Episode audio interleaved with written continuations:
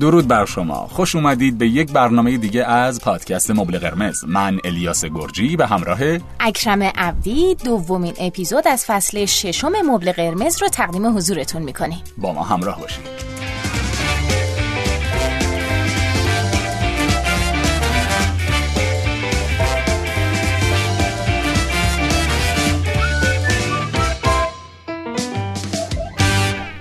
ما برگشتیم بله خیلی خوش اومدید. نمی‌دونم دارید از کجا ما رو گوش می‌دید از چه پلتفرمی از چه وبسایتی و از چه اپلیکیشنی ولی خیلی ممنون که به ما گوش می‌دید.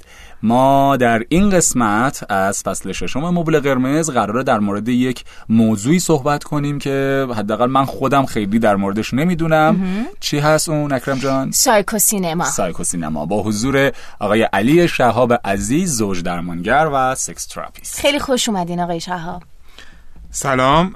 من ممنونم از شما. تشکر که منو دعوت کردید. امیدوارم که بتونید بحث خوب در رابطه با سایکو سینما داشته باشیم. بله. چی هست؟ آقا این سایکو اوکی. سینما چی هست؟ همین اول برای ما و مخاطبین اصلا قشنگ بشکافینش ها از فیلم سایکو آلفرد هیچکاکه. می‌تونه می‌تونه اونم باشه. آره نسخه ایرانیشه. قرار جمال شورجه بسازه. ببینید کلا واژه به اسم سایکو سینما خیلی واژه علمی نیستش خب؟ ولی اصطلاحیه که زیاد استفاده میشه. توی چند تا حوزه میشه بررسیش کرد. یکی این که فیلم ها چه تاثیر روی مخاطب می‌ذارن یعنی روی روان مخاطب می‌ذارن و این تاثیر چجوری خودش توی رفتار مخاطبین نشون میده علایق مخاطبین نشون میده تصمیم ها و نحوه زندگی و lifestyle آدم نشون میده. بله. یکی هم این که چجوری میشه از فیلم ها توی فرایند تخصصی درمان های روانشناسی کمک گرفت. اگر بخشید فرق نمی‌کنه که چه فیلمی باشه؟ یعنی چرا؟ فیلم نه نه نه. 100 درصد پروتکل داره 100 درصد قوانین بین المللی داره و یکی از مشکلات جامعه ایران همینه که افرادی که این کار انجام میدن کاملا اشتباه انجامش میدن. یعنی مثلا میان نقد فیلم می‌کنن بعد اسمشون می‌زنن فیلم درمانی. یا مثلا شما نمی‌دونم یه زوجی هست می‌خوان طلاق بگیرن میان یه فیلم در تو طلاق میدن نگاه کنن. یا مثلا یه نفر می‌خواد خودکشی کنه یه فیلمی که کاراکترش خودکشی می‌کنه بهش میدن. طرف مصرف مواد داره یه فیلمی که طرف داره مواد مصرف می‌کنه بهش میدن. و اصلا متوجه نیستن که اتفاقا این بعضی مواقع بیشتر آسیب می‌زنه اگه به صورت علمی استفاده نشه. درست. یه مثالی که خودم تو کمپ شاهدش بودم بهتون بگم ببینید یه فیلمی داره آرنوفسکی به نام ریکوین فور دریم یعنی مرسیه برای یک رویا. بله. که نشون میده حالا مواد مصرف می‌کنن بعد میرن و اون مشکلات زیادی براشون رخ میده ولی برای یک مخاطب ممکنه جذابیت اون صحنه های مصرف مواد و اون روابطی که نشون میده انقدر زیاد باشه که اتفاقا بیشتر باعث بشه طرف بره به سمت مصرف بله. مواد بله. یعنی صرفا من اگه یک موضوعی رو دربارش فیلم می‌دیدم یه نفرم تو این زمینه مشکل داره گیره من برای فیلم بهش بدم بگم نگاه کن این اصلا کار درستی نیست کار اخلاقی نیست خیلی موقع بیشتر آسیب زاه درست آره. ببینید این مبحثی که اصلا کلا ما چرا جذب بعضی از فیلم ها میشیم؟ چرا نوجوانا میرن سراغ فیلم هایی که مال یه هویت دیگه است؟ مثلا جذب فیلم های کره ای میشن جذب فیلم های ترکیه ای میشن یه دوره قدیم تا جذب فیلم های هندی میشن. چرا علاقه دارن آدم ها فیلم ها نگاه کنن که مال فرهنگ دیگه ایه؟ تبلیغات چجوری می‌تونه روی ما اثر بذاره؟ چه تبلیغات بیشتر ما دوست داریم؟ چه کاراکترهای نفرت داریم ازشون تو فیلم ها. بدمون میاد ازشون. چرا ما یه کاراکتر رو توی فیلم می‌بینیم کلا بدمون میاد ازش. چرا یه کاراکتر رو می‌بینیم خوشمون میاد ازش. تمام اینها مباحثی هستش که میشه زیر چتر موضوعی به نام سایکو سینما یا تاثیرات فیلم ها بر روی روان بررسیش کرد. خب اگر سوالی هست بپرسید اگر نه من چیزایی که تو نظرم هست رو براتون بگم. فیلم پس خیلی می‌تونه تأثیر گذار باشه برای آدم ها یعنی هم می‌تونن جنبه مثبت یک فیلم رو بگیرن هم جنبه های منفی یک فیلم رو بگیرن. یعنی یک کرکتر ممکنه خیلی خوب و خیلی شیک سیگار بکشه چون دیدیم دیگه یا آره. حرفای زده میشه از این طریق. که مثلا فلان شخصیت خیلی خوب سیگار می‌کشه و اون آدم حالا یه پسر نوجوان یا جوانی حتی شاید سیگاری بشه به خاطر که اون شخصیت رو دوست داشته و سیگار, سیگار کشیدنش رو دوست داشته و رفته سیگاری شده. پس هم می‌تونه جنبه های مثبت داشته باشه فیلم یک تاثیر مثبت بذاره و هم می‌تونه یک تاثیر منفی بذاره. چقدر خود صنعت سینما این رو می‌دونه و از این قضیه داره استفاده می‌کنه؟ توی تبلیغاتش یا توی فرهنگ سازی ها الیاس به این سوال شما اگه بخوام من پاسخ بدم شاید خوب باشه برگردیم به اینکه اصلا چی شد که شروع کردن روی تاثیراتی که رسانه روی روان مردم می‌ذاره مطالعه کردن. یکی از بزرگترین دلایلش این بودش که بعد از جنگ جهانی اول بود. اگه اشتباه نکنم هولوش 1930 خورده ای باید باشه بله. تو اون دوران بود. مردم خیلی درگیر و آشفته و مضطرب بودن به خاطر جنگ و اون دوره خیلی کمیک بوک ها و اینا در رابطه با این بودش که فضایی ها به زمین حمله کنن سیارات دیگه وجود دارن. قراره که مریخی ها به ما حمله کنن. فیلم های در این رابطه ساخته می‌شد و غیره. این باعث می شد که ذهن مردم هم مضطرب بود هم ترسون بود هم آماده بود که یک چیزی به اسم این که فضایی ها وجود دارن رو بپذیرن. اورسن ولز که همشریکه اینو می‌دونید ساخته و توی بله. سینما خیلی کارگردان شناخته شده ای هستش یه نمایشنامه بر رادیو می نویسه ایران هم اومده بود آیه اورسن ولز قبل. جدی؟ نمی‌دونستم. پازولینیو دیده بودم تو ایران ولی جالب بود برام. مرسی. اه، تو این نمایشنامه به این صورت بود که خیلی آروم و معمولی برنامه روتین رادیو داشت پخش می‌شد. اون دوره هم مردم بیشتر رادیو گوش می‌دادن. مخاطب خیلی زیادی داشت رادیو. یه دفعه گوینده میاد با استراب اعلام می‌کنه که مریخی ها حمله کردن. عجب. مردم میترسن مضطرب میشن وحشت زده میشن حالشون بد میشه یه سری زنگ پلیس یه سری شروع می‌کنن مثلا تو خونهشون حالت دفاعی چیدن مضطرب میشن میرن سراغ همدیگه. یعنی کلا یهو می‌بینی یک شهر یک کشور کلا میپاشه به هم میریزه. اونجا بود که فهمیدن پس با استفاده از قدرت رسانه میشه اذهان عمومی رو دستکاری کرد و دستخوش تغییر کرد. البته فقط این نبود این یکی از معروفترین اتفاقاتی بود که تو این حوزه افتاد. و جالب بهتون بگم که بعد این قضیه اتفاقا از شبکه سی بی اس هم رفتن شکایت کردن که این چه کاری بوده شما کردید؟ مردم چرا حمله پنیک شدن دچار حمله استرابی شدن. خیابونا بند اومده بود و اصلا کلا شما فکر کن ناگهان بیان یه خبری بدن کلا به قول معروف همون چیزی که میگن تشویش اذهان عمومی. قشنگ صورت بحرانی اتفاق میفته که حالا اون شکایت خیلی به جاهای خاصی نرسید ولی جایی که یادم میاد تو اکوادور اگه اشتباه نکنم سال بعدش دوباره میان یه همچین چیزی رو بازسازی می‌کنن و اونم مثلا یک برنامه رادیو یوها اعلام می‌کنن که مردانی هم مریخ حمله کردن دوباره هم مردم به هم میریزن ولی این دفعه مردم حمله می‌کنن. ایستگاه رادیویی آتیش میزن و 6 نفر از پرسنل اون شبکه رادیو می‌کشن. و بعد از اون دیگه فعلا فکر کنم نداشتیم همچین چیزی. یعنی مردم کاری کردن که دیگه این اتفاق تکرار نیفته نشه. آره. ولی زیرپوستی و در پس پرده معمولا تو صد فیلم. ها همیشه این اتفاق میفته. فکر می‌کنم. دقیقا. یعنی دقیقا بعد از این قضیه فهمیدن که اوکی پس رسانه می‌تونه مردم رو ذهن مردم رو دستکاری کنه یا دسترسی به ذهن مردم داشته باشه. حالا میگن که چجوری از این استفاده کنیم؟ نظریه های مختلفی پدید اومد. یه نظریه که شما میگی تو تبلیغات اینام خیلی استفاده میشه نظریه کاشت نام داره. یعنی ما یک ایده رو توی ذهن مردم بکاریم و مردم بر اساس اون شروع کن رفتار کردن. تو تبلیغات این خیلی جواب میده. مثلا اگه یه خانواده خوشحالن خندونن دوره میز نشستن روغن فلان دارن مصرف می‌کنن تو ذهن من این شکلی نقش بندی میشه که آها پس من اگه می‌خوام یه خانواده شاد خوشحال مهربون باشم باید روغن فلان مصرف کنم. این باعث میشه فروشم روغن میره بالا. یا وقتی من غمگینم باید سیگار بکشم. چون فلان هنر پیشه وقتی غمگین بود سیگار کشید. دقیقا. از همچین چیزهایی استفاده می‌کنن که میکارن. این ایده رو که این محصول رو اگه بخرید با این شرایط سازگاری داره. طرف شرطی میشه. منتها تو امروز روز دنیا شرایط عوض شده دیگه. یعنی رسانه ها دیگه اینجوری نیستش که شما یه شبکه رو بخوای نگاه کنی سه تا شبکه رو بخوای نگاه کنی رادیو رو گوش بدی. یک نظریه هست به نام مخاطب فعال. الان دیگه شما باید کاری کنی که مخاطب شما رو انتخاب کنه. درسته. بهش میگن نظریه استفاده و رضامندی. یعنی پیدا کن ببین مردم نیازشون چیه بر اساس اون فیلم یا رسانه بساز که اون نیاز مردم رو برآورده کنه. مردم لذت می‌برن شما رو انتخاب می‌کنن و شروع می‌کنن به گوش کردن. یعنی بر اساس نیاز الان عمل می‌کنن. اینا دیگه چیزی تزریق نمی‌کنن. می‌بینن که مردم چی نیاز دارن بر اون اساس میان تولید محتوا می‌کنن. حالا تو اون تولید محتواشون شروع می‌کنن تزریق رو انجام آها. میدن. یعنی دیگه اونجا نیست که شما یه امپراتوری داشته باشی هرچی هم که بسازی مردم نگاه می‌کنن. الان مردم هزاران تا شبکه در دسترسشونه. اینترنت دارن ویدیوها رو دارن. اون شبکه خانگی رو دارن نمی‌دونم تلویزیون رو دارن سینما هر چی دلشون بخواد نگاه می‌کنن. خواستم همین رو بگم نمی‌خوام از بحثمون خیلی دور بشیم ولی فکر می‌کنم دیگه الان رسانه خیلی تلویزیون و رادیو نیست. ما. حتی شبکه های اجتماعیمون هم یک جوری رسانه به حساب میاد دیگه. اصلا اون به کنار ما الان در واقع ویودی ها رو داریم که مثل همون تلویزیون های کابلی میمونه که اومده یه محتوایی تولید کرده که از اون در واقع فیلتر صدا و سیما و رادیو یه جورایی دیگه رد نمیشه نزدیکتر به بطن جامعه و خوراک فکری و فرهنگی مردم و یه جورایی یه جورایی بازم اونا هم به نظرم قابل بحثه. یه جورایی داره به اون سمتی میره که اون چیزی که مردم دوست دارن رو داره تامین می‌کنه. پس در نتیجه احتمال اینکه مردم اینا رو انتخاب کنن بیشتره. شما درصد. نیاز مردم رو می‌شناسی نیاز مردم رو سعی می‌کنی برآورده کنی مردم میان شما رو انتخاب می‌کنن. حالا می‌تونی تبلیغات تو انجام بدی. زیر پوستی زیر پوستی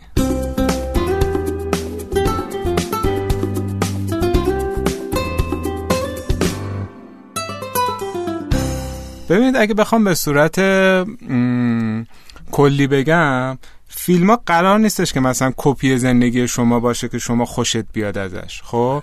صرفا یک نمادی یا استعاره یکی ربطی به زندگی تو داره یک ربطی به شخصیت تو داره یک ربطی به جهانبینی تو داره یک ربطی به نقاط ضعف یا قوت تو داره. که اینا باعث تو نسبت به اون فیلم جذب میشی. نسبت به اون رسانه علاقه مند میشی یعنی تو اگه شخصیت رو ببینی هیچ وجه تمایز یا تشابه یا توش نبینی به خودت یا زندگیت برات خیلی بیمعنیه. ولی اتفاقی که معمولا موقع دیدن فیلم میفته پدیده به نام انتقال. که به این صورته مثلا شما یک شخصیت رو توی فیلم می‌بینی بله. به شدت ازش متنفری. بدت میاد خشم داری لجتو در میاره. بعد که میای تو اتاق روان درمانی میشینی واکاوی می‌کنیم گذشته تو در میاریم زندگی تو آنالیز می‌کنیم می‌بینیم شبیه که شخصیت های تاثیرگذار زندگی خودته. مثلا از اون مرده تو اون فیلم خیلی بدم میومد چون دیکتاتور بود چون حرف زور می‌زد. میریم تو زندگیش؟ آها. مامان بزرگ منم همیشه دیکتاتور بود. مثلا خانوادم تحت نظر مامان بزرگم بودن. از این تحت زور بودن من رنج میکشیدم. الانم که فیلمو می‌دیدم از اون کاراکتری که زور می‌گفت بدم میاد. بله. یا بالعکسش جذب این شخصیت میشم جذب این کاراکتر میشم. چرا؟ یا نقاط خالی زندگی خودم رو داره پر می‌کنه. خیلی مستقله خیلی قویه. من اینا رو ندارم دوست دارم داشته باشم. خیلی جذابه خیلی زیباست. من با دیمیجم تصورم نسبت به خودم پایین احساس کنم کاش جای اون بودم. یا اینکه مشکلی اون داره که من هم همون مشکل رو دارم. و این باعث میشه که من همزاد پنداری باش می‌کنم. یادم نمیره یکی از مراجعینم خیلی جالب بود. این سریال حضرت یوسف رو مدام میشست نگاه می‌کرد. یعنی اصلا تو خونه که میشه زیادم پخش آره البته هر ایرانی این سریال رو تا به الان سه بار دیده. این بند خدا وقتی پخش می‌شد میشست و دقیق نگاه می‌کرد. یعنی خیلی اصلا انگار می‌گفت سریال منو می‌کشه تو خودش. بعد که رفتیم بررسی کردیم برادرانی داشته که مدام اذیتش می‌کردن. با شخصیت یوزارسیف دقیقا. همزاد پنداری می‌کرده و احساس می‌کرده که انگار داستان زندگی خودشه غرق می‌شده تو این فیلم. البته یه وقتایی آدم خودش هم می‌تونه به یه نتایجی برسه که چرا من از این سریال خوشم میاد چرا از این کرکتر خوشم میاد. درسته؟ آره. زمانی که فکر می‌کنم دیگه آدم نمی‌تونه اون وقت نیاز داره که واقعا با کاپی بشه و ببین حرف درست الیاس جان. وقتی که تو توی جلسه درمان میری فیلم هم تا ابزار کمکی باشن برات. یعنی به عنوان مثال ما می‌خوایم یک ایده رو گفتیم که مثلا ایده رو خوب می‌تونه یک رسانه توی ذهن یک نفر بکاره و بهش یاد بده که چیکار بکنه یا نکنه. اونجا خیلی راحت میشه فیلم ها استفاده کرد از تکالیف فیلم استفاده کرد. آها. ببین اگه بخوام دقیق تر بگم شما اینجوری در نظر بگیرید که انگار دوربین دست تماشاگر رو می‌گیره از یه صحنه به صحنه دیگه می‌بره. با خودش همراه می‌کنه و حوادث درون فیلم رو به طرف نشون میده. خب؟ انگار که خود تو یکی از شخصیت های داستانی و داری می‌بینی که انجام دادن این کار چه نتیجه ای داره. درست. انجام ندادن این کار چه نتیجه ای داره. در نتیجه توی ذهن تو شرطی میشی که من اگر این کار رو انجام بدم احتمالا به سعادت خوشبختی یا فلان چیز می‌رسم و اگر این کار انجام ندم ممکنه با این آسیب روبرو بشم. مثلا هم قضیه اعتیاد که گفتم. تو فیلم علی سنتوری رو نگاه می‌کنی. من اگه اعتیاد داشته باشم احتمالا به این بیچارگی میافتم. ولی بعد اگه برم کمپ و شروع کنم ترک کردن احتمالا دوباره به این سعادت می‌رسم. می‌دونی انگار راه را یه سری فیلم ها می‌تونن به آدم نشون بدن. و اینم همیشه در نظر داشته باشیم که تجربه کردن زندگی تو فیلم ها خیلی کم بهاتر و کم هزینه تره درست. و تو حافظه هیجانیمون میشینه. یعنی من تو حافظه هیجانیم دیگه دارم که اگه من با زنم بد اخلاقی کنم اونم میره مثلا شکایت می‌کنه دعوا میشه اعصاب روان جفتون به هم ریخته است. ولی تو این فیلم نگاه می‌کنم این مرد با زن این رابطه خوب داره حمایت می‌کنن از هم. زندگیشون آرومه و پس مشکلات هم برمیان. من شرطی میشم که پس من باید حمایت و همدلی کنم تا به آرامش برسم. فکر می‌کنم کلا نسبت به قصه و نسبت به درام از کودکی این قضیه رو داریم. یعنی ما از کودکی همیشه می‌خواستن مثلا یه سری مطالب واسمون توضیح بدن با قصه پیش می‌رفتن. مثلا نمی‌دونم هممون این تجربه رو داشتیم که مامانامون یه قصه خیالی داشتن که ما اون قهرمان اون قصه بودیم و کارهای بدمون رو تو همون قصه گوش زد می‌کردن. نمی‌دونم واسه من که حداقل اینجوری بود. یعنی با توجه به قصه مامانم مثلا می‌گفت فلان کارت که امروز کردی خوب نبوده. حالا ما توی فیلم در واقع نه تنها قصه رو داریم بلکه این تصویر, هم, یه جورایی انقدر فضا رو ملموس می‌کنه که تو خواه ناخواه ناخداگاهت حتی اگه خودت هم حس نکنی چون یه وقتایی ماها از یه بودایی از وجودمون خبر نداریم بله. و همراه میشیم با این داستانه. بعد آخر فیلم میگیم چقدر این مثلا فیلم واسه من جالب بود؟ یا مثلا چقدر این فیلم منو روزها درگیر کرد؟ و وقتی مثلا به عنوان مثال من امروز مثلا اومدم به شما گفتم فلان فیلم و شما توضیح دادین که خب مثلا این اون بود از وجود تو رو درگیر کرده بود که من حتی خودم هم خبر نداشتم ازش. توی فیلم درمانی هستش و توی جلسه روان درمانی هم می‌تونی کار انجام بدی. فیلم درمانی انواع مختلفی داره و شاید حتی بگم پیورترین و خالصترین مدلش اینه که تو فیلم زندگی خودت رو شروع کنی ساختن.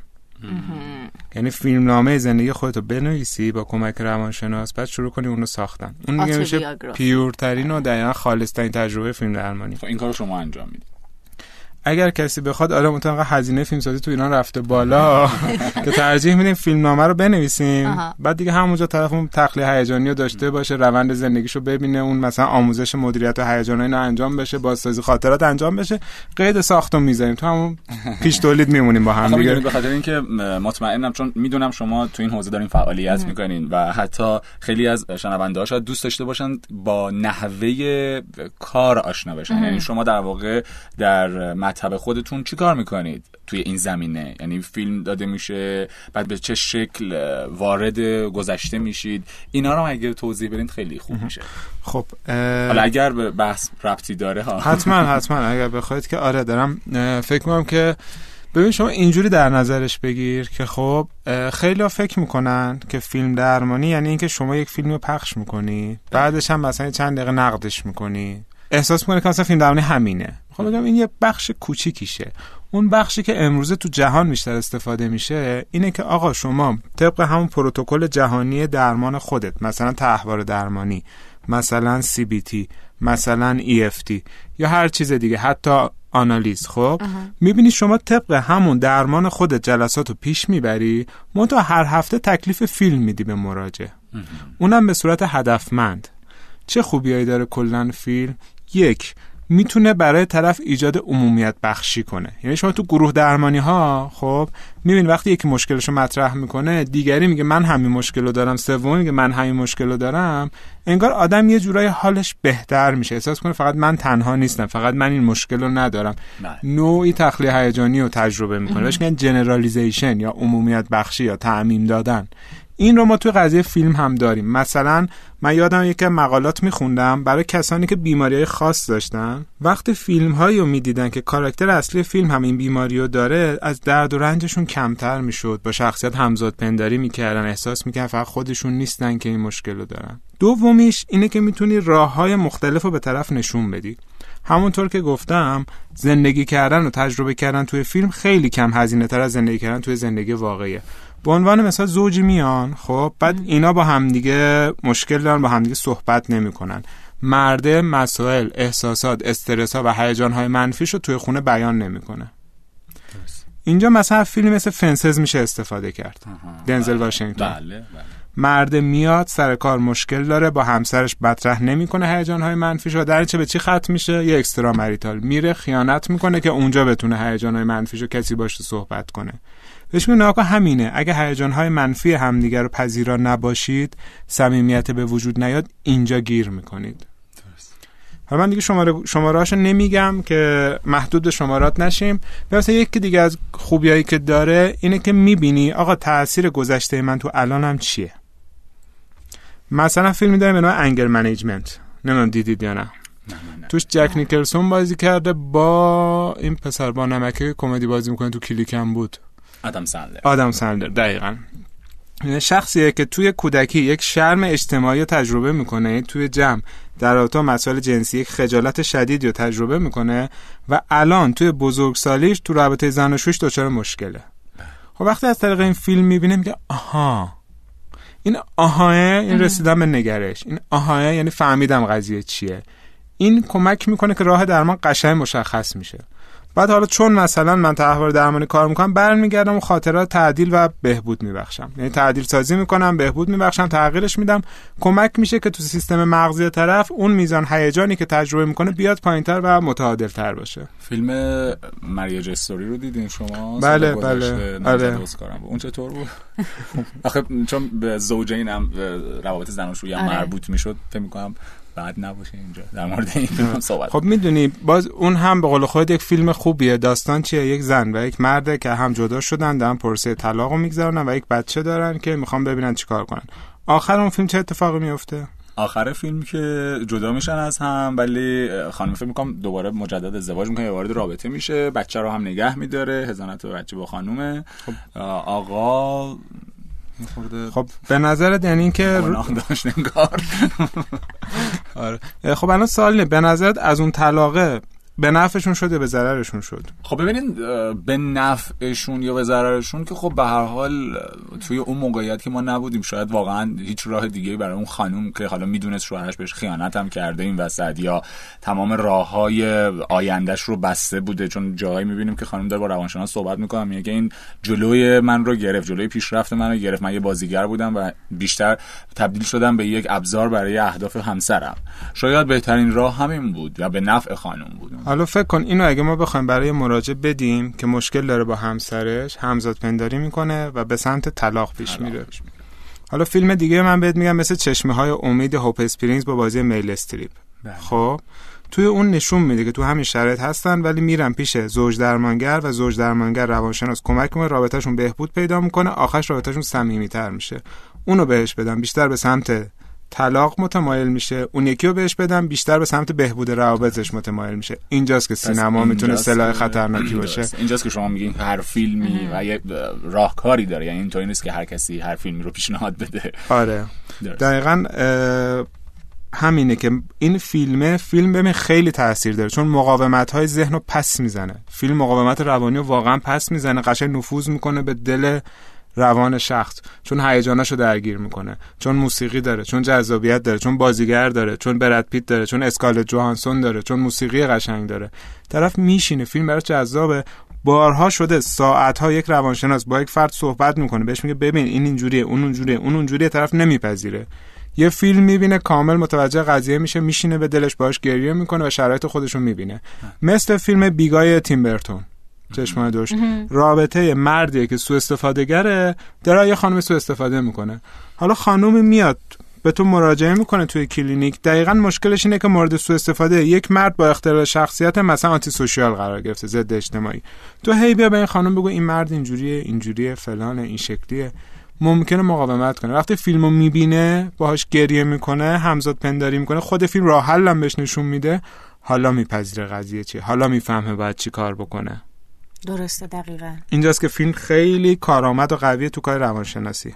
ولی من نمی‌خوام خیلی وسط حرفتون بپرم چون به ما خیلی خورده می‌گیرن به من و اکرم که زیاد تو حرف کار مسای برنامه میپرید. آره. ولی چون بعضی از موضوع واقعا انقدر برای خودمون جذابن و سوال داریم و فکر می‌کنم ما به نمایندگی از مخاطبین الان اینجا نشستیم جا داره که بپرسم. یکی اینکه فردی که مراجعه می‌کنه و تو این حوزه قرار درمان بشه یا حالا مشاوره بگیره ازتون باید خودش فیلم بین باشه یا نه؟ فرقی نمی‌کنه. سال... بعضی اصلا اساسا فیلم فیلم دوست ندارن. شما بهشون تجویزم بکنید که برن فلان فیلم ببینن شاید اصلا نبینن. سوال خیلی خوبیه. من اول در رابطه با اون که داشتیم گزینه گزینه می‌گفتیم چون دیگه شمارش اعداد از دستمون در رفت تو فکر کنم به تک تکش بتونیم توی همین آه. گفتگوی تعاملیمون اشاره کنیم. اکرم اینجاست که میگن تو حرف کارشون از نپر بندگان خدا. نه. دومش این که من خیلی خوشحالم بابت فرمت برنامه اینکه شما دو تا بزرگوار لطف می‌کنید و شرکت می‌کنید. هرچی تعاملی تر باشه بهتره. خیلی موقع سوالی که شما می‌پرسید سوال مخاطبه. بله. و خیلی موقع به ذهن من جهت میده. من وقتی اینجا متکلم وحدم دارم برای خودم مونولوگ میرم متوجه نیستم که چه سوالی تو ذهن بقیه ایجاد میشه. ولی شماها به من کمک می‌کنید و من ازتون بسیار ممنونم. آره، خب. پرسیدی که نوع شخصی که فیلم بین نباشه چجوری می‌تونه تو این فرآیند شرکت کنه؟ خب. بذار اینجوری بهت بگم. یکی از قوانینی که توی دادن تکلیف به مراجع توی هر کدوم از رویکردهای روانشناسی که شما در نظر بگیری اینه که تکلیف باید مناسب با مراجع باشه. یعنی من اگر فقط فیلم ایرانی برام مناسب فقط فیلم ایرانی می‌بینم سلیقم اینه. اگر می‌خوام فیلم بهش معرفی کنم باید این باشه. مگه نه پس می‌خوره؟ جواب نمیده. بله. اگر طرف فقط فیلم های خارجی دوست داره من ببین اه اه این فیلم خارجی چیه؟ به این فیلم مثلا ایرانی رو نگاه کن این سریال رو نگاه کن مثلا خوشش نمیاد نمیاد داخل. اگر طرف مثلا سریال کره دوست داره باید من بشینم باهاش همراه بشم یکی دو اپیزودش رو ببینم یا ازش بپرسم که خب چه جوریه چه جوری نیست. یعنی خیلی مهمه که نوع تکلیف مناسب باشه با شخصی که می‌خواد بیاد و استفاده کنه از خدمات روان درمانی بحث دیگه اینه که یکی از خوبی های اصلا کار فیلم درمانی که الحاق خیلی خوب شکل می‌گیره. الحاق قسمتی از درمانه که شما وقتی می‌خوای با مراجع شروع بکنی به کار کردن لازمه که یک اشتراکات روانی پیدا کنی بهش نزدیک بشی به دل همدیگه بشینید بتونید حرف همدیگه رو بفهمید. مخصوصا با خانواده ها وقتی می‌خوای کار کنی. لازمه که انگار می‌خوای عضوی از سیستم اون خانواده بشی. تو هم بشی یه نفر از اعضای اون خانواده. یکی بهترین راه های الحاق همین فیلمه. من اگر فیلم مورد علاقه شما رو با شما نگاه کنم یک حالت عاطفی بین ما شکل می‌گیره یک حالت هیجانی بین ما شکل می‌گیره و می‌تونیم ازش استفاده کنیم که خیلی کارآمدتر و سودمندتر از اینه که من بیام به زور به شما تحمیل کنم که فلان فیلم رو نگاه کن. و شما هم خوشت نیاد. و جالب هم بهتون بگم یکی از چیزهایی که توی جامعه ایران خیلی این روزا ما متوجهش هستیم و میبینیمش اینه که نوجوان ها همیشه انگار علاقمند به سریال ها و فیلم هایی میشن که مال فرهنگ دیگه ایه بله کره ای کره ترکیه آره. یه دوره هندی بود. الان همه نوجوانا به نظرم فیلم کره خیلی زیاد می‌بینن. آره. یا حالا مثلا سریال های تینیجری که مخصوص در واقع نوجواناست مثلا فکر می‌کنم سریال 13 دلیل برای اینکه مثلا خیلی بین نوجوانا محبوب شد و همه دیدنش توی تایمی. شما هم کار دوبله انجام دادین تو اون سریال. نه نه. نه, نه. آره اون سریال دوبله نکردیم.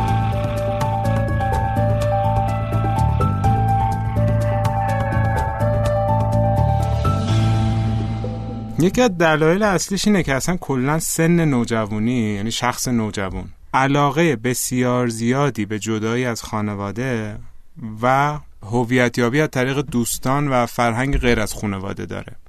یعنی طبق نظریه اریکسون کلا نوجوان هدف اصلی زندگیش هویتیابیه و دوست داره که خانواده دور بشه بره جای بیرون خانوادش مثلا جمع دوستاش این هویت رو کسب کنه این رفاقت رو تجربه کنه علایقش رو پیدا کنه.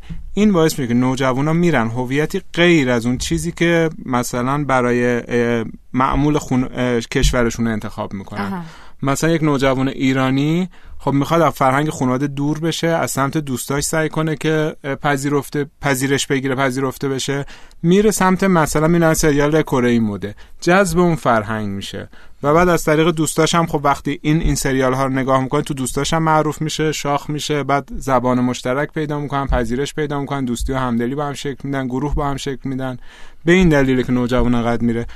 و می‌تونه خیلی نشون دهنده این باشه که جو خود خانواده به اندازه کافی گرم نیست. یعنی اگه جو خانواده به اندازه کافی گرم باشه پذیرشه باشه همدلیه باشه نوجوان بیشتر توی اون خونه و فرهنگ خونه وفادار میمونه و کمتر جذب فرهنگ های خارجی میشه. یه چیز دیگه هم هست به نظرم. آره. یکی از دلایلش نظر من تو نوجوانی بچه ها خیلی دنبال الگو گیریان دنبال الگو میگردن. یعنی کلا فن بودن یکی از هویتشون آره. از اون میگن. یا میگن ما هویتمون اینه که فن فلانی هستیم. دقیقاً. یعنی فن بودن تو نوجوانی خیلی متداوله. وقتی که ما یه الگوی درست حسابی داخلی نداریم خب ناخودآگاه این بچه کشیده میشه به اون سمت دیگه. ما کدوم سریال تینیجری درست حسابی داشتیم؟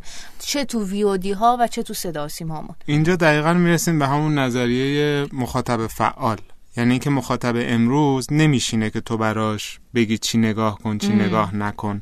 گزینه های مختلفی دم دستشه انتخاب می‌کنه و اونی که بیشتر نیازاشو برآورده کنه اونی که براش جذابتر باشه اونی که رضایت بیشتری براش رقم بزنه میره اونو انتخاب می‌کنه. پس وظیفه ماه که با اونا هماهنگ بشیم. دقیقا. نه اینکه اونا رو بشونیم به زور بگیم اینا نگاه کن. شما وقتی خوراک فکری واسه کسی تولید نمی کنی پس دقیقا نمی‌تونی هم واسهش تعیین کنی که چی کار کنی یا چی کار نکنه یا اونطوری که تو دوست داری فکر کنه. دقیقا. و حالا جالب اینجاست چون خیلی از رفتارهای پیچیده ما حاصل مشاهده و یادگیری قبلی ما هن. وقتی من نوجوانی مشاهداتم نوع زندگی که تو فانتزیم دارم از طریق فیلم های کره و یا مثلا ترکیه نوع رفتارهام هم به اون سمت سوق می‌کنه خواه ناخواه. مسلما. یعنی این این حجم عظیمی از فیلم کره که بچه ها دارن الان می‌بینن قاعدتا نمودش و نشانه ها شاید چند سال دیگه تو روابطشون توی زندگیشون و تو این مسائل بالاخره خودشون نشون بده دیگه. یعنی اینجوری نیست که این نوجوانی بگذره و اینا هم تموم شه. و جالبه چیزی هم خدمتتون بگم. یه دوره فکر می‌کردن رسانه کلا آسیب زای و شخصی دانشمند معروفی داره منو بندورا تو روانشناسی. یه فیلمی برای یه سری کودک پخش می‌کنه. یه سری عروسک از به عروسک بوبو از ایناست که مش می‌زنی برمیگرده. تو پاندو کنفو کارود می‌زد می‌خورد آره. خودش. نشون میده که یک شخصی پاندو با این عروسک بوبو رو دارن کتک می‌زنه. تو فیلم نشون میدن دارن عروسک بوبو رو یک شخصی داره کتک می‌زنه. بعد این بچه ها وقتی این فیلم رو می‌بینن میرن جلوی عروسک بوبو قرار میگن اونا هم شروع می‌کنن کتک زدن عروسک. بعد این یعنی اینکه باعث میشه که دیدن تصاویر حاوی خشونت باعث افزایش خشونت توی شخص میشه. خب؟ که حالا بازم با این کار داریم که تو همه میشه تو بعضی ممکنه معکوس جواب بده خب؟ ولی حرفم اینه من اینو قبول دارم و بندورا اون دوره خیلی تو زمان خودش آزمایش خوبی انجام داد که آقا اگه تو خشونت نشون بدی باعث افزایش خشونت میشه. خواهم بگم به همون صورت اگه راه درست رو نشون بدی عشق رو نشون بدی محبت رو نشون بدی مثلا ساختار صحیح و نشون بدی اولویت بندی صحیح و نشون بدی و بعدش طرف پاداش بگیره مخاطب هم یاد می‌گیره که با انجام این کار به پاداش می‌رسه. یعنی فقط جنبه منفی نداره یک سلاحه. تو می‌تونی خوب ازش استفاده کنی می‌تونی بد ازش استفاده کنی. دقیقا.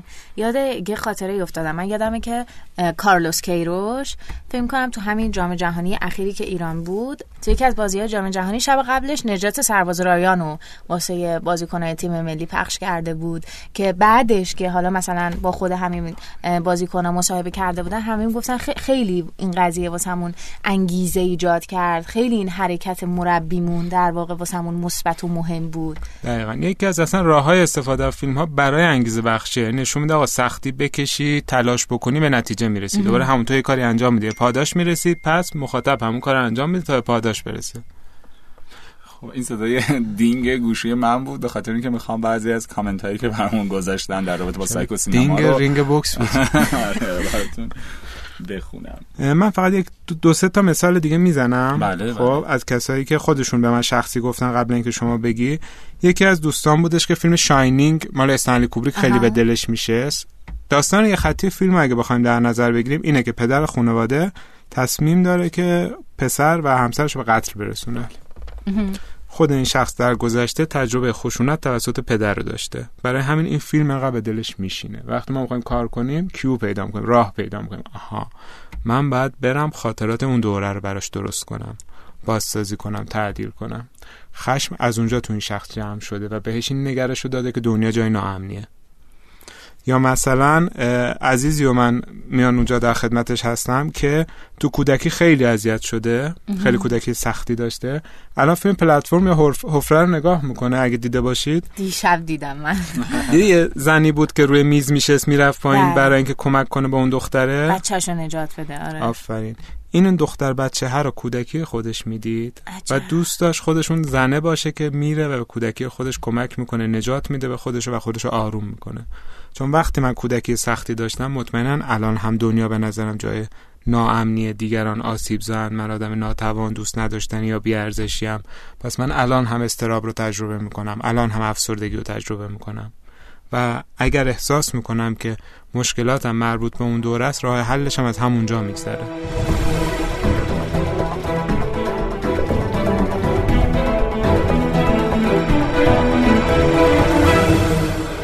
دوستی فرمودن که فیلم زندگی دیگران و خب. نقش معمور شنود سیستم اطلاعاتی آلمان شرقی نه به خاطر شغلش به خاطر چالشی که درگیرش شد. اوکی. اگه احساس می‌کنه با این شخص همزاد پنداری داره یا این شخص خیلی براش جذابه دو حالت داره. یا خودش درگیر چالشی مثل اون توی زندگی واقعیشه. یعنی اینکه خودش هم یک چالشی داره که از جنس و رنگ و بوی همون چالشه.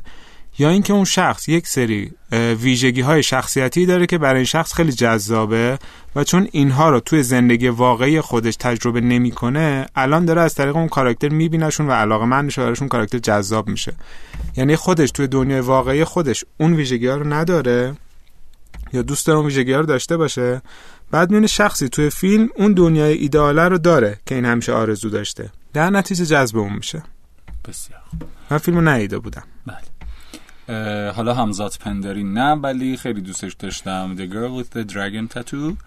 دو سه بار دیدم اینو. بکنم برای چیزم بودش دختره. آره ادامش گفتن شخصیت دختره آنورمال آنورمال بوده ولی خیلی قوی بود انگار. خودشون خانومه یا پسره؟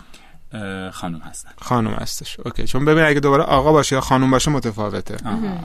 یک آقا وقتی جذب یک خانوم قوی توی فیلم میشه معنیش متفاوته. یک خانوم وقتی جذب یک خانوم قوی توی فیلم میشه متفاوته. خب فکر کنم بشه حدست دیگه.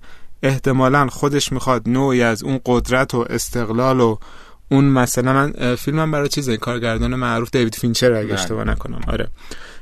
اون جوری که می‌تونه حق خودش هم مردا بگیره براش جذابه. چون یا احتمالا توی زندگی خودش دوست داره که این کارها رو انجام بده و نمی‌تونه میره جذب این کاراکتر میشه یا اتفاقا نگرش خودشه و خودش هم تو زندگی اینجوری احساس همزاد پنداری پیدا می‌کنه. دوست عزیز دیگه گفتن که همزاد پنداری نکردم ولی آقای امریکن سایکو از اون سادون نارسیست های تیر بوده. دوست داشته احتمالا فقط امیدوارم که من باش برخوردی تو زندگی نداشته باشم. نمی‌دونم ولی حالا اینکه شوخی بود. باز هم همون دیگه. باید ببینه که چرا. اون شخصیت مگه چی داره که خودش تو زندگی واقعی نداره؟ یه وقت می‌بینی آزادی داره یه وقت می‌بینی می‌تونه انتقام بگیره استقلال داره قدرت داره. یا مثلا نوع شخصیتش یه سری صفاتی رو داره که این خودش تو زندگی واقعی دوست داره داشته باشه. بعد بره اینها رو توی خودش تقویت کنه. نه به شکلی که آسیب زا باشه به شکلی که باعث رشدش بشه. چند نفری هم در رابطه با هری پاتر نظر دادن و یکی از این عزیزان حالا گفتن که دقیقا توی 11 سالگی کتاب و فیلم رو شروع کردم و هری پاتر دقیقا همسنم بود و با من بزرگ شد. بسیار عالی. کتاب های فانتزی فیلم های فانتزی فرار از دنیای واقعی ما هستن. بد نیستن و صرفا نشون دهنده اینن که من تو دنیای واقعیم یا توی روابطم یا توی مسائلی که دارم شرایط برام به اندازه کافی ایدئال نیستش. انگار من اینجا مشکل دارم می‌خوام فرار کنم دیسوسییت کنم برم توی دنیای فانتزی اونجا انگار حال روانیم بهتر یعنی برای فرار از دنیای واقعی میرم جذب یک دنیای فانتزی میشم.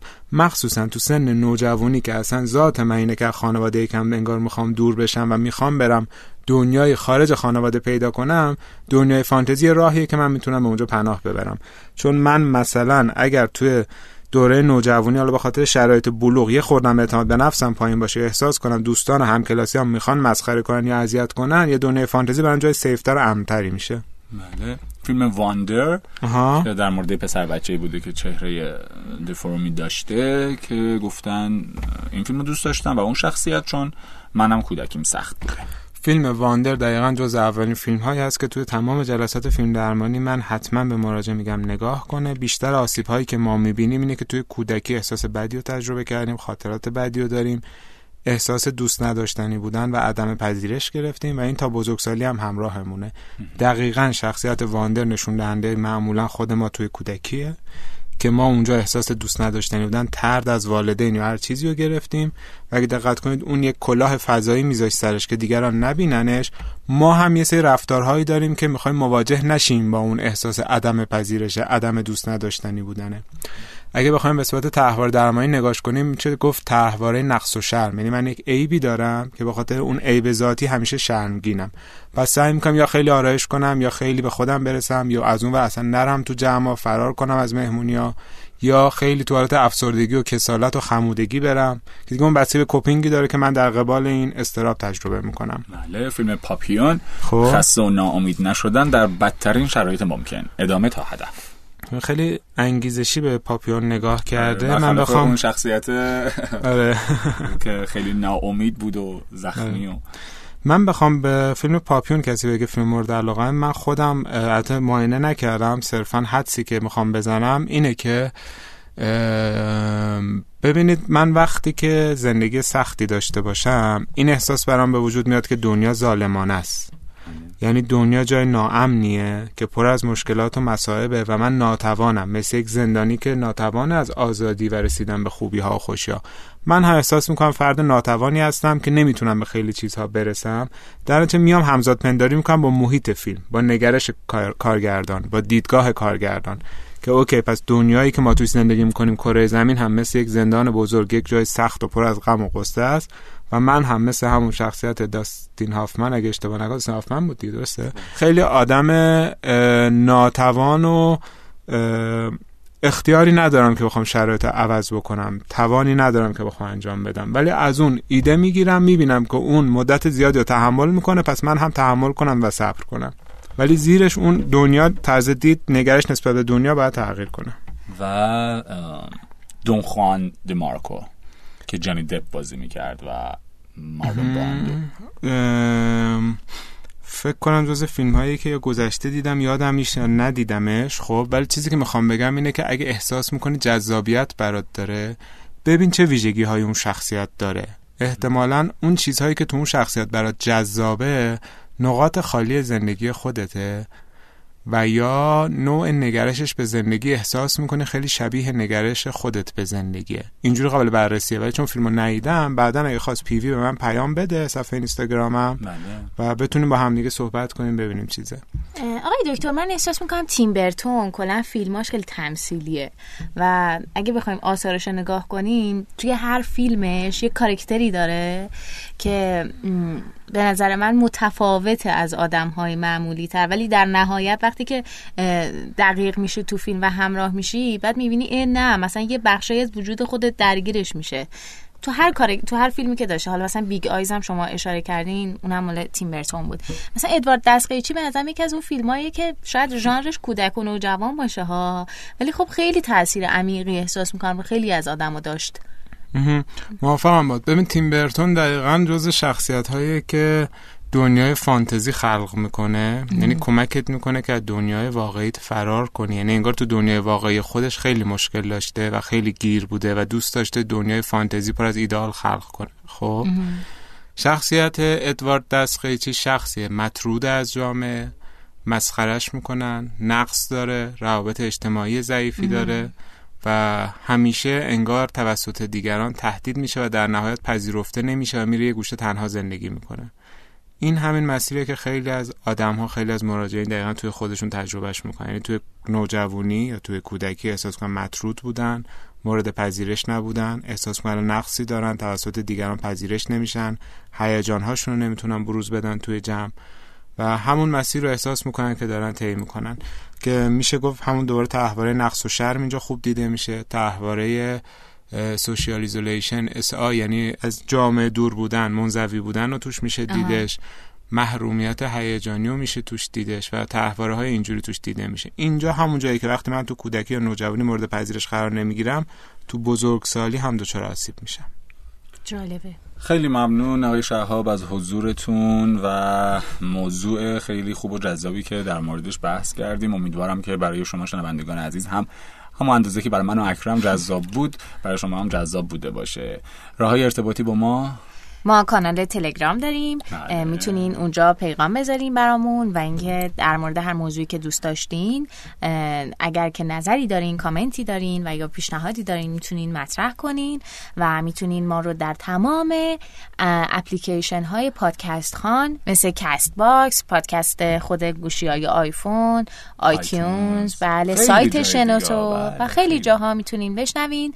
باز هم میگیم ما رو به دوستاتون معرفی کنین. اگر فکر می‌کنین موضوعی می‌تونه برای بقیه دوستاتون آدم هایی که می‌شناسین راه گشا باشه. حتما حتما ازشون دریغ نکنین و اینکه ما کامنت برامون بذارن. بله کامنت. نظر اونا همه که گفتم. اینکه ما خیلی دوستتون داریم. بله. از همه مهمتر. و اینکه امیدوارم که این فصل براتون جذاب بوده باشه. بله. هنوز تمام نشده قسمت دوم البته. باشه تا همین جایی بسیار عالی. ممنون. با ما همراه باشید. البته آقای شهاب اگر کسی بخواد با شما ارتباط بگیرن به چه صورت ببینید صفحه اینستاگرام هم هستش. خب علی شهاب underline cinema underline psychology علاوه بر اون به صفحات مبل قرمز یا جایی که با مبل قرمز در ارتباطن اگه پیام بدن اگه لطف کنید به من برسونید ممنون میشم. حتما حتما. حتما. حالا ما تو فکر این هستیم که یک کارگاهی هم توسط آقای شهاب برگزار کنیم در رابطه با همین. فیلم درمانی و سایکو سینما. در خدمتتون هستم انشالله بله. با ما همراه باشید. خدا نگهدار. خدا نگهدارتون.